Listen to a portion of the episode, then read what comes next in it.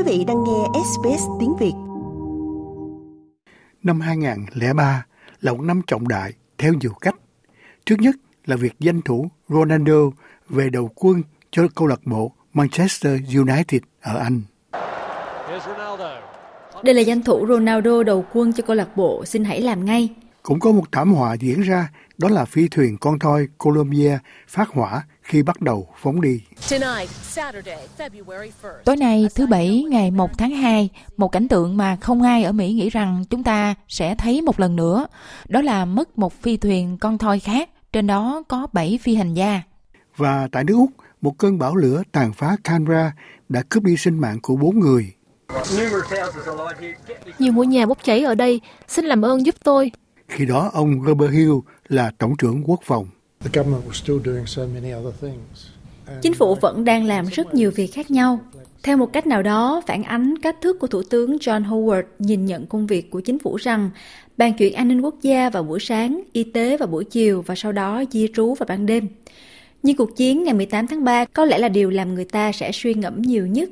Cuộc chiến mà ông đang đề cập đến là quyết định để Úc tham gia cuộc tấn công Iraq được Tổng thống Mỹ George W. Bush công bố vào đầu năm 2003. My fellow citizens, at this hour, Thưa đồng bào, vào giờ phút này, các lực lượng Mỹ và Liên minh đang trong giai đoạn đầu của các hoạt động quân sự để giải giáp Iraq, giải phóng người dân và bảo vệ thế giới khỏi các hiểm họa nghiêm trọng. Sau đó, Thủ tướng John Howard đã ủng hộ lời kêu gọi này tại một cuộc họp báo hồi tháng 5 tại trang trại của Tổng thống ở Texas. Can I, uh, Mr. President, Thưa Tổng thống, tôi có thể chúc mừng về sự lãnh đạo mà ông đã cống hiến cho thế giới, dù đôi khi bị chỉ trích rất lớn, đôi khi phải đối mặt với sự cản trở rất lớn. Nhưng quý vị đã có một cái nhìn kiên quyết rõ ràng về những gì phải làm, và chúng tôi rất hài lòng, rất tự hào và rất quyết tâm khi quyết định cuối cùng được đưa ra là một phần của điều đó.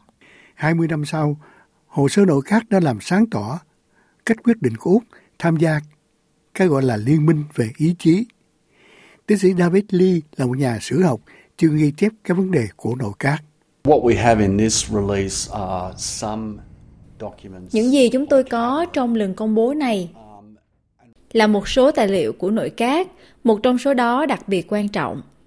Đó là biên bản cuộc họp ngày 18 tháng 3, ghi lại sự chấp thuận cuối cùng của nội các để thông qua hành động quân sự. Vì vậy, đó có lẽ là tài liệu quan trọng nhất trong việc công bố. Nội các cũng xem xét tác động của cuộc chiến ở trong nước, bao gồm cả việc giải quyết thị thực bảo vệ liên quan đến tình hình thay đổi Iraq như thế nào và tầm quan trọng của việc đưa người trở lại Iraq khi tình hình an ninh cho phép, cho dù họ có muốn trở về hay không.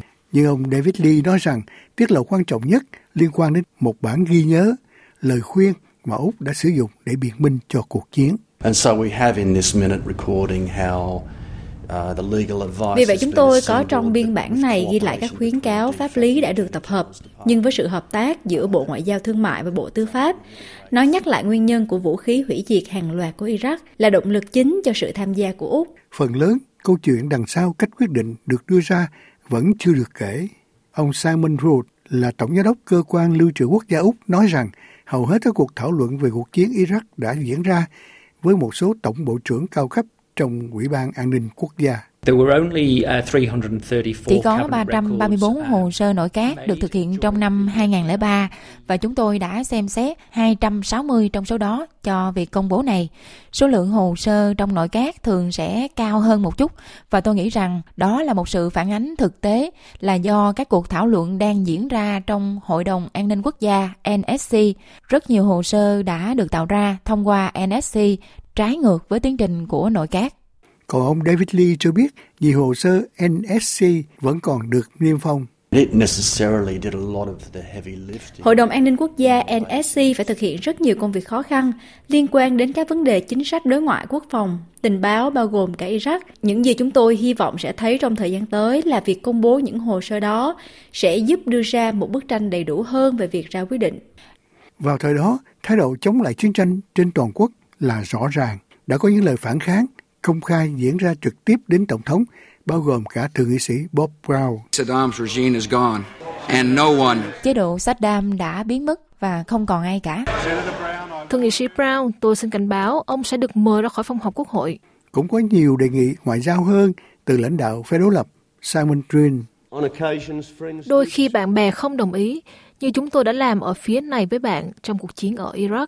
Ông Robert Hill nói rằng ban đầu nội các đã xem xét các tuyên bố về vũ khí hủy diệt hàng loạt một cách nghiêm chỉnh. Đó không phải là một ngày khi chúng tôi mở mắt ra và nói, ồ, tất cả đều sai. Quan điểm là vũ khí sẽ được tìm thấy khá nhanh sau đó. Vì vậy sau đó khi không được tìm thấy thì đã có cuộc tranh luận toàn cầu này mà các cơ quan an ninh đang dẫn đầu về những gì đã xảy ra với vũ khí.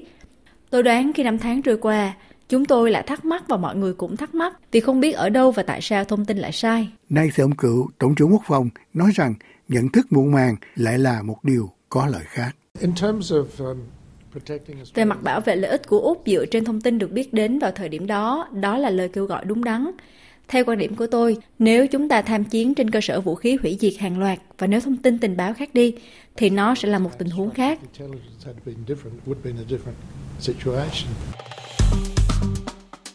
Like, share, comment. Hãy đồng hành cùng SBS tiếng Việt trên Facebook.